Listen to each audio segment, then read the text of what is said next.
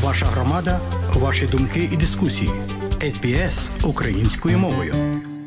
Наша гостя сьогодні Ярина Закальська, кандидат філологічних наук, фольклористка Центру фольклору та етнографії Навчально-наукового інституту філології Київського національного університету імені Тараса Шевченка.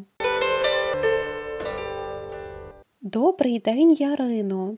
Привіт! Тема нашої сьогоднішньої розмови актуальність українського фольклору в час повномасштабної війни в Україні. Для початку пропоную нашій гості поділитися власними спогадами і переживаннями з приводу війни в Україні. Тобі слово, Ярино. Чи можеш розказати нашим слухачам, що змінилося за рік війни в Україні? Тут мусимо говорити не про рік війни, адже війна почалася не 24 лютого 2022 року. Тут можемо говорити вже про десятиліття. А якщо заглянути глибше, то фактично це столітня боротьба. А москаль північний то наш ворог вічний. Що можна сказати? Змінилася Україна, змінилися українці. Саме в цей страшний час Україна українізувалася. Оприявнюється те, що роками намагалася знищити тоталітарна машина. Українці знову відкрили в собі гідність, солідарність, здатність до самопожертви, готовність боротися та вмирати, себто бути не населенням, а нацією. Як говорив голова проводу українських націоналістів Євген Коновалець, перший голова ОУН, вогні перетоплюється залізо на сталь, в боротьбі перетворюється нарід у нації. Прикро лишень, що за ці зміни ми платимо таку велику ціну. Тисячі наших військових віддали життя за те, щоб Україна була вільною, щоб більше ніхто не посягав на українську культуру, українські території, на український народ. Цікаво почути, як вплинула війна на тебе особисто. Війна змінює життя абсолютно кожного. Ця війна змінила насамперед шкалу цінностей, показала те, що в житті справді є важливим. Ці проблемки, які ми собі вимальовуємо, вибудовуємо, насправді не мають великого значення. Важливим є життя. Оце найбільша цінність. Життя твоїх рідних, життя твоїх друзів. Важливо є твоя життєва позиція, твоя готовність допомогти. Я виховувалася в українській родині. Я добре вчила історію в школі. Мене виховували в любові до українських звичаїв і традицій із самого малку. Але як і для багатьох, перемикачем у світосприйнятті стала революція гідності. Власне, Євромайдан бо ще з самого початку долучалася до акцій наприкінці листопада 2013 року. Ярино, розкажи, будь ласка, як розпочинався твій волонтерський досвід? Саме на Майдані розпочався мій волонтерський досвід. Це якісь абсолютно маленькі справи, але з маленьких справ починається велике. Це готування чаю, канапок, це у страшні дні розстріли Небесної Сотні, допомога в церкві, куди привозили поранених, в Михайлівському соборі, куди люди сходились як мурашки. Власне, єднав не так майдан, як оця ідея. Ми разом і ми разом до кінця. Після революції гідності я була волонтером у лікарні міста Києва. Там тривалий час лікувалися поранені. Там я знайшла своїх однодумців. Далі це були аптечки. Складали аптечки за натівськими стандартами, і ми настільки згуртовано і злагоджено працювали як конвеєр. Той кладе ножиці, той кладе лейкопластир, турнікет, маленький кобзарик і молитовничок, і якийсь маленький оберіг, і це передавали на фронт. Закінчився цей етап. Почався наступний: це збір продуктів у супермаркетах. Ми зверталися до покупців, щоб вони хто чим може долучився.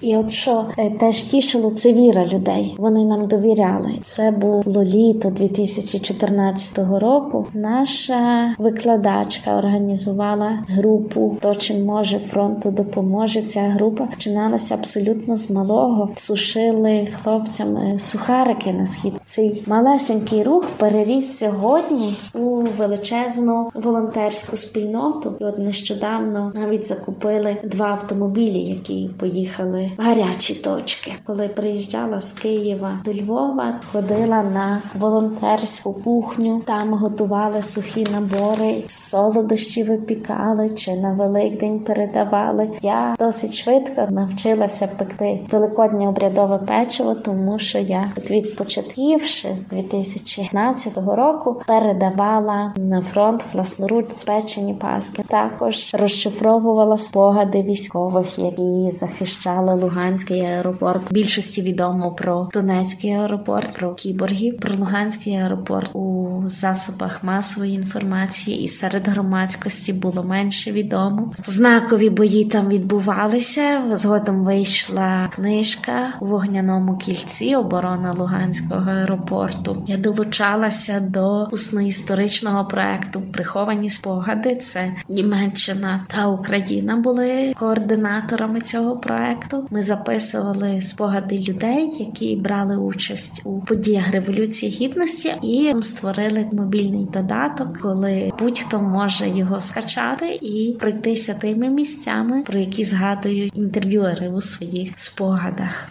Ярино, чи думала ти, що Росія розв'яже повномасштабну війну в Україні?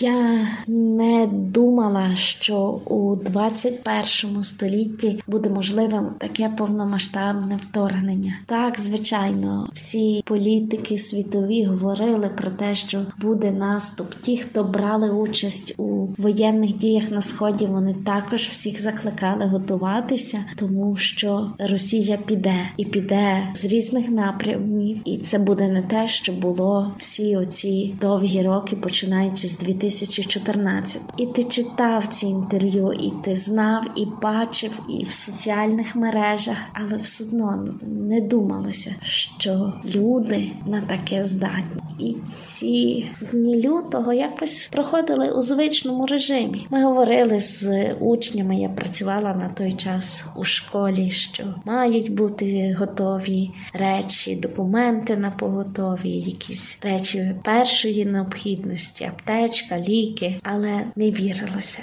Чи можеш поділитися зі слухачами своїми спогадами, пов'язаними з початком повномасштабного вторгнення Росії? Після повномасштабного вторгнення я поїхала до рідного Львова, до батьків, щоб бути разом. Перші ж дні я долучилася до активного волонтерського руху, і тут вже допомоги потребували не лише військові, а і тисячі, десятки тисяч людей, які в один момент опинилися в такій складній ситуації. Буча, Ірпінь, Мощун, Київська область. Вони стали форпостом для того того, щоб ворог не зайшов до Києва. Я волонтерила на вокзалі. Люди, які втікають від війни, вони розгублені, вони налякані. І добре, якщо є родичі, знайомі, але велика частина людей це люди, які їдуть просто в нікуди. Вони збирають маленький рюкзачок, забирають своїх дітей і їдуть у невідомість. І звичайно, вони потребують як психологічної підтримки, так і звичайної людської підтримки. Бо слово здатне зігріти, правильне слово інколи може вилікувати не гірше від дорогих препаратів.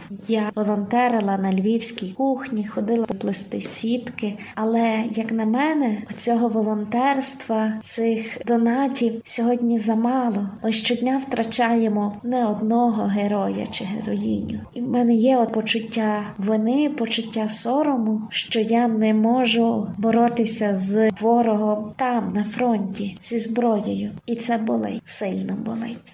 Як особисто ти можеш оцінити війну в Україні на сьогодні? Війна в Україні це війна не на географічно обмеженій території, це війна значно більшого масштабу. У вогні цієї війни змінюються погляди світу на безпеку, змінюються погляди політиків, змінюються погляди на багато питань гуманітарного профілю. Це як світоглядні, так і безпекові питання. Війна атакувала усі сфери нашого життя. Поступово війна входить і у науковий дискурс, як вітчизняний, так і європейський. А зараз пропоную поговорити про твою наукову діяльність як філолога-фольклориста. Розкажи, будь ласка, чи відображається тема війни у літературі та як сучасні події впливають на літературний процес? Війна в Україні стала однією з основних тем для проведення наукових конференцій, як в Україні, так і за її межами. Я вивчаю це питання, щоправда, з фольклорного аспекту ще з 2014 року, і я можу бачити, як в принципі змінилося ставлення до цієї теми за 9 років. Бо тоді війна все ж таки локалізувалася на сході України. Дуже зрідка піднімалося це питання серед науковців з початком повномасштабного повномасштабного вторгнення дуже багато університетів, академічних установ, культурних установ організували низку заходів, присвячених війні в Україні. Тішить, що питання війни знімається і серед науковців за кордоном. Це насправді надзвичайно відрадно, адже так ми не даємо світові забути про Україну. Ми показуємо, що навіть у такий складний час українські науковці продовжують працювати на своєму фронті, попри тривоги, попри відключення світла, попри різні особисті обставини, науковий фронт працює, і питання війни стосується абсолютно кожного. Буквально в лютому я побувала в Австрії на міжнародному науковому симпозіумі, присвяченому війні в Україні. Там піднімалися теологічні аспекти, філософські аспекти, культурологічні аспекти. Серед його учасників зазвичай були науковці з України, які змушені були покинути рідні домівки, тому що їхнє життя і життя їхніх рідних піддавалося дуже великій небезпеці. Серед учасників була науковиця з Маріуполя. Вона на щастя вибралася звідти і продовжила наукову діяльність Австрії. І після пережитого стресу вона знайшла в собі мужність прийти на цю конференцію і виступити з науковою доповіддю. І це ще раз свідчить, що український народ незламний і його ніколи і нікому не перемогти. Звісно, війна дала поштовх для професійних письменників. Окрім цього, за перо взялися і аматори, які можливо до цього раніше ніколи не писали, але перенести свої емоції на папір, поділитися зі світом своїми думками, своїми переживаннями стало надзвичайно важливим. Ба більше багато бійців, крім того, що вони взяли до рук зброю, вони взяли до своїх рук і перо. А ми знаємо, що слово це також зброя і надзвичайно потужна зброя. Наприкінці березня я побувала на презентації книги бійця Азову, захисника Маріуполя Руслана Давіда, який до квітня 2022 року захищав Азовсталь, отримав дуже серйозне поранення. Внаслідок цього йому ампутували ногу, пережив російський полон, і після цього написав книгу Хоробрих, який ділиться своїми спогадами про життя і побут під час свого перебування на Азовсталі. Коли слухав цього чоловіка, то складалося враження, немов наші захисники і захисниці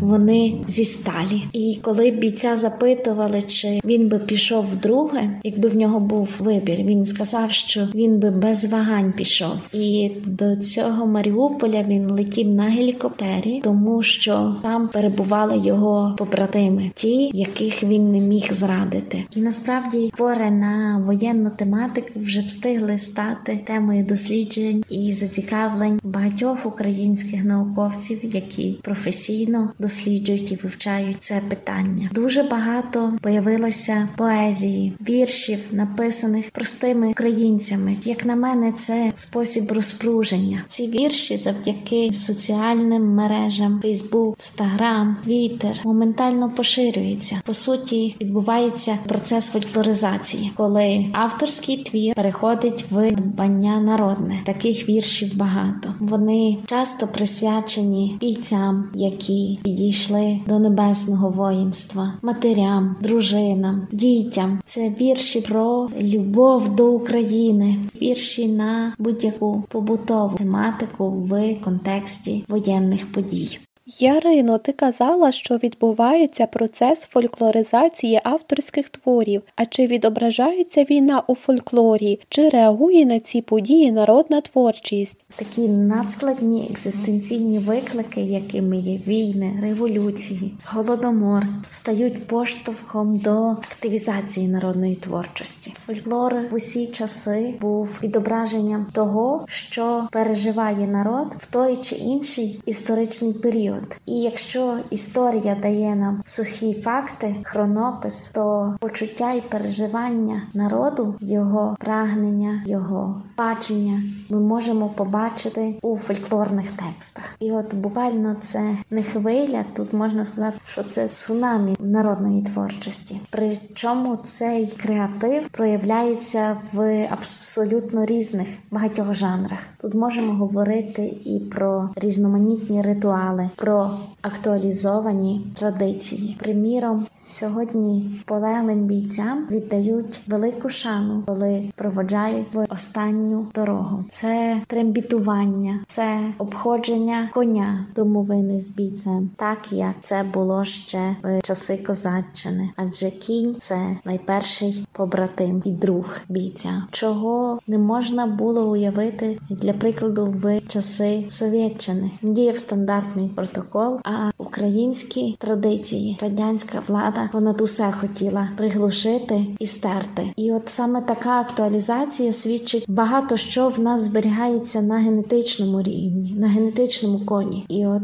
ця трансмісія, передача від покоління до покоління, навіть попри те, що тривалий час вона була стерта, також свідчить про те, що ми надзвичайно велика нація. І відновлюються твори інших історичних періодів, козацькі пісні. Ти слухаєш радіо Байрактар, чуєш так, це козацька пісня, і вона звучить у виконанні відомих виконавців. І відрадно, що наші співаки повертаються до цього свого рідного і творять цей новий музичний простір на основі нашого фольклорного надбання.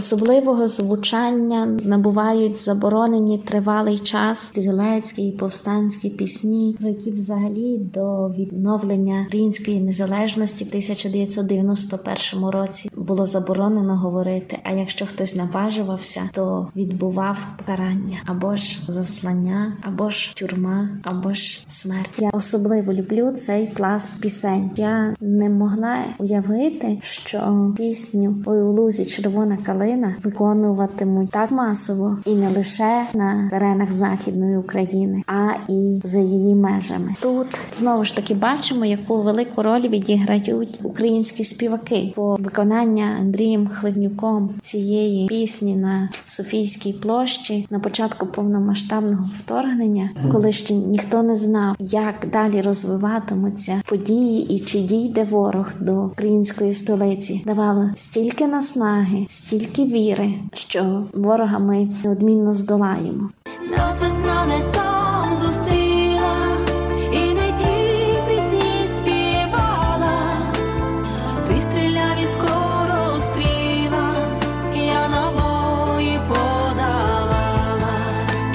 нового звучання набули тексти Нас весна не там зустріла і не ті пісні співала. Пісня січових стрільців, але яка вона актуальна і в наш час, коли і хлопці, і дівчата виборюють котре нашу свободу і нашу незалежність від російського окупанта. Саме можемо і сказати про пісню Повіяв вітер степовий. Цю пісню я неодноразово записувала в експедиціях, і вона одна з моїх найулюбленіших.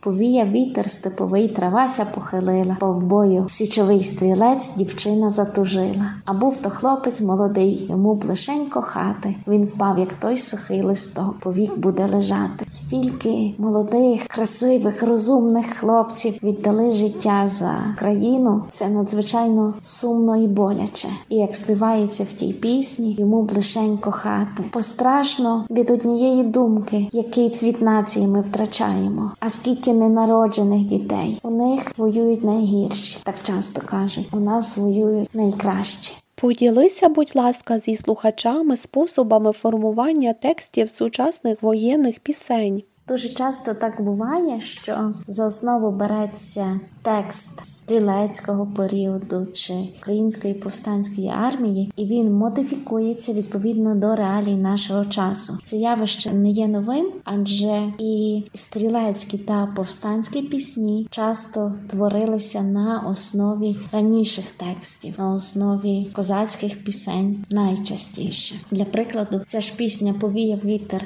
степовий вже в час російсько-української війни мені траплявся варіант Повіяв вітер степовий над Іловайським краєм. Чи варіант там на горі на Маківці, там ся били січові стрільці, актуалізується і виходить варіант. Наша сотня цього часу виступає до Донбасу. Батько наш Бандера,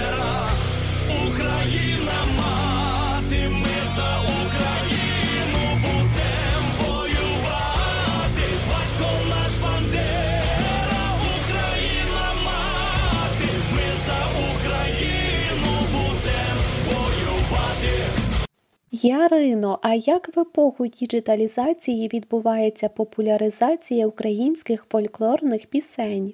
Дуже популярною до початку повномасштабного вторгнення стала пісня Батько наш Бандера, Україна мати. Невідома для багатьох завдяки соціальним мережам, завдяки флешмобам. Пісня стала широко знаною для великої частини українського народу. І тут знову можемо говорити про те, яку важливу роль відіграють соціальні мережі в наш час, як оця риса фольклору усність втрачається у 21 столітті, і як фольклор приходить в соціальні мережі. Ба більше ця пісня отримала нові варіанти. А однією з базових рис фольклору є також і варіантність. Можна було почути батько наш залужний Україна мати, чи батько наш Зеленський Україна мати. Адже важливим тут є той провідник, на якого надіється народ, на якого опирається нація. Ще під час е, революції гідності отримала нове звучання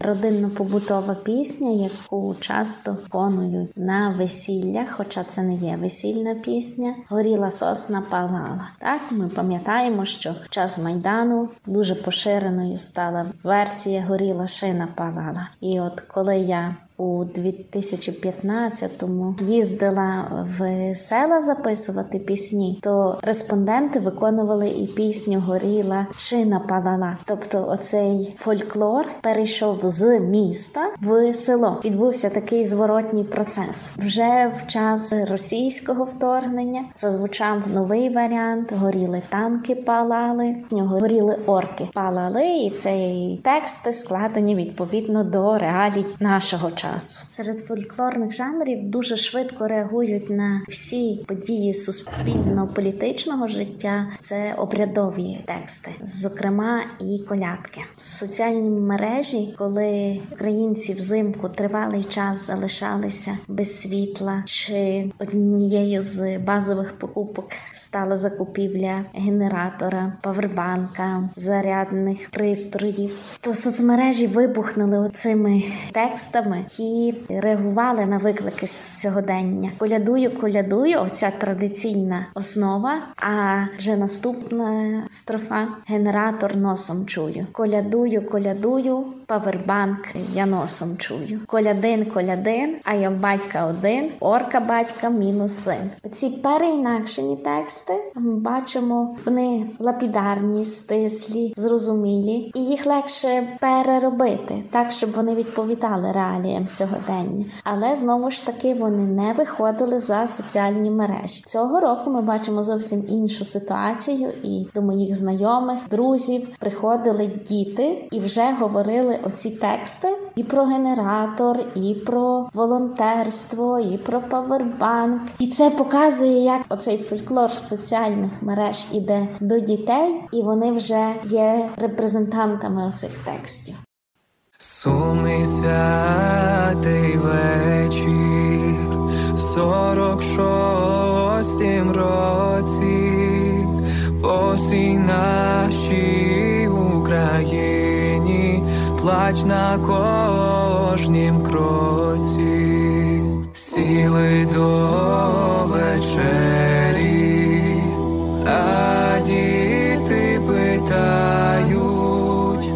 Чи можеш навести нам приклади колядок Західної України, які набули популярності в час повномасштабної війни?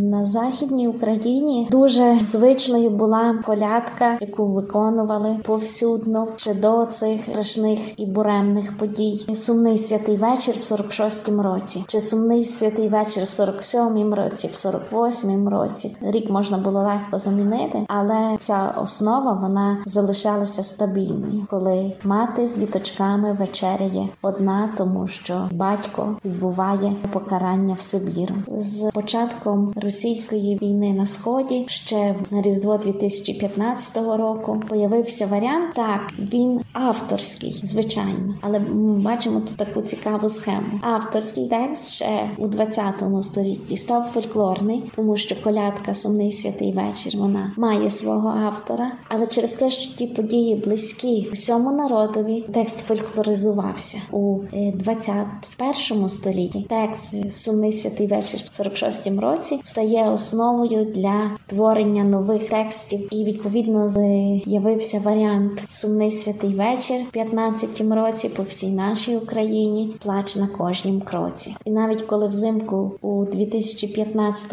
році ховали перших героїв, які одразу стали на захист України, то під час прощальних церемоній у святочний різдвяно-новорічний період співали колядку Сумний святий вечір в 15 році. Потім вже відповідно від цього варіанту появилися ще нові варіанти: Сумний святий вечір в 16 році, в 17 році, в 22 році, в 23 році. І ось тут зміна функції тексту. Колядка стала виконувати поховальну функцію. Під час революції гідності масового поширення набув варіант Нова радість стала, яка не бувала над полями України. Пташечка літала. Пташечка літала, нам звістку принесла, що Вкраїна не пропала, Україна вскресла, що Вкраїна не пропала, Україна вскресла. Це повстанська поляка, яку флорист Валерій Гладунець записав е, свого часу на Івано-Франківщині, але події революції гідності її підняли для широкого загалу, і завдяки тому, що був знятий кліп, дуже багато українців ознайомилися з таким пластом, як повстанські колядки. Цьогоріч також стала поширеною колядка. Вона авторська там у Бахмуті, Тернополі була записана через соціальні мережі, набула значного поширення і розповсюдилася вже і в інших варіантах. Там у Бахмуті, де стріли чути, де стільки цвіту вже полягло, там нас чекають, тихо співають. Христос родився, славімо Його.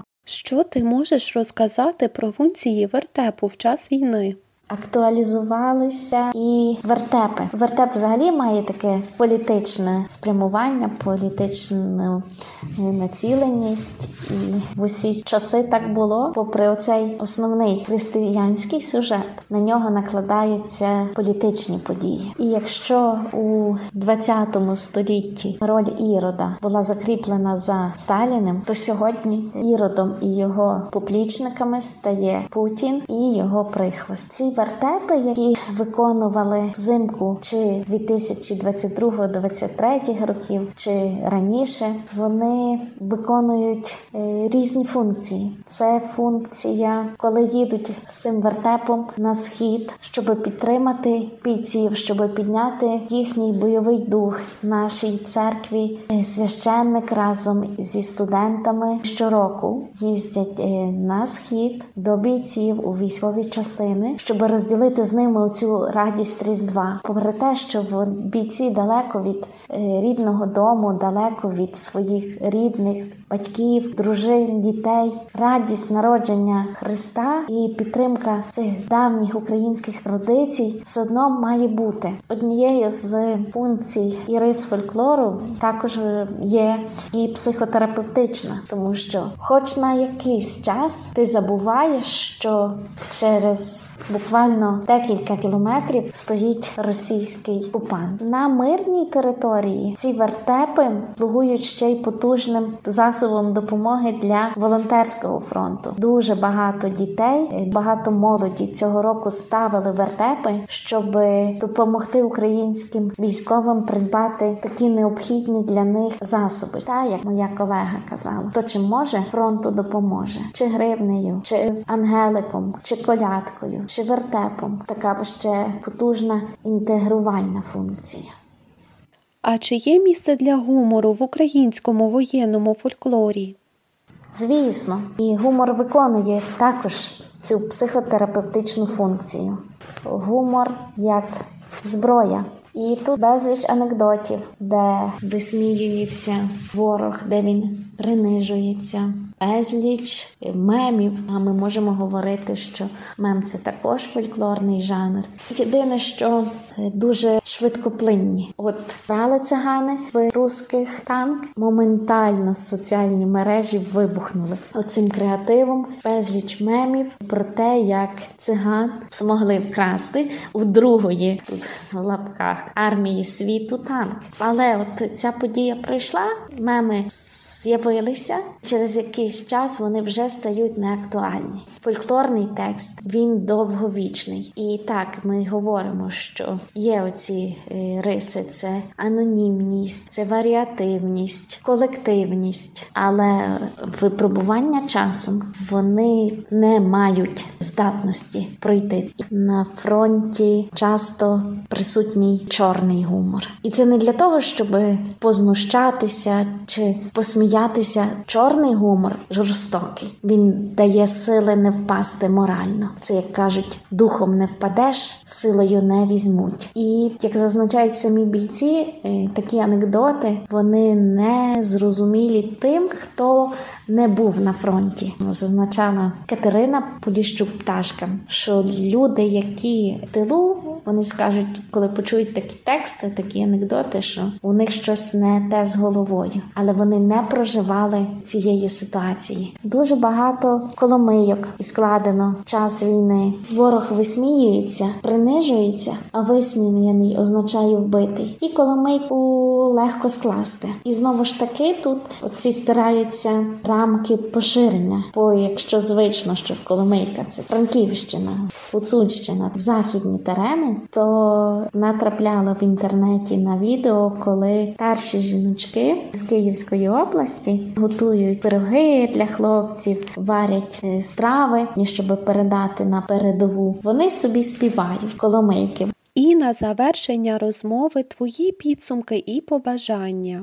Мене дуже тішить, що фольклор живе, що він твориться, і жодні скептики не зможуть сказати, що фольклор це щось архаїчне і щось таке дивне, і непотрібне, і незрозуміле, що суспільство має жити відповідно до нашого часу. Цього більше не скажуть. Мене тішить, що є матеріали для дослідження. Мене тішить, що народ творить, але я би дуже хотіла, щоб ми якнайшвидше творили цей фольклор перемоги. Немає такої класифікації фольклор перемоги, але я хочу, щоб він був, і щоб складалися пісні про перемогу, щоб ішли перекази про те, як український народ у 21 столітті, коли всі прогнозували поразку, а Кремль взагалі планував взяти Київ за три дня, зумів перебороти це зло, вистояти, перемогти. Кажуть, що Степан Бандера одного дня сказав: і настане той день, коли один скаже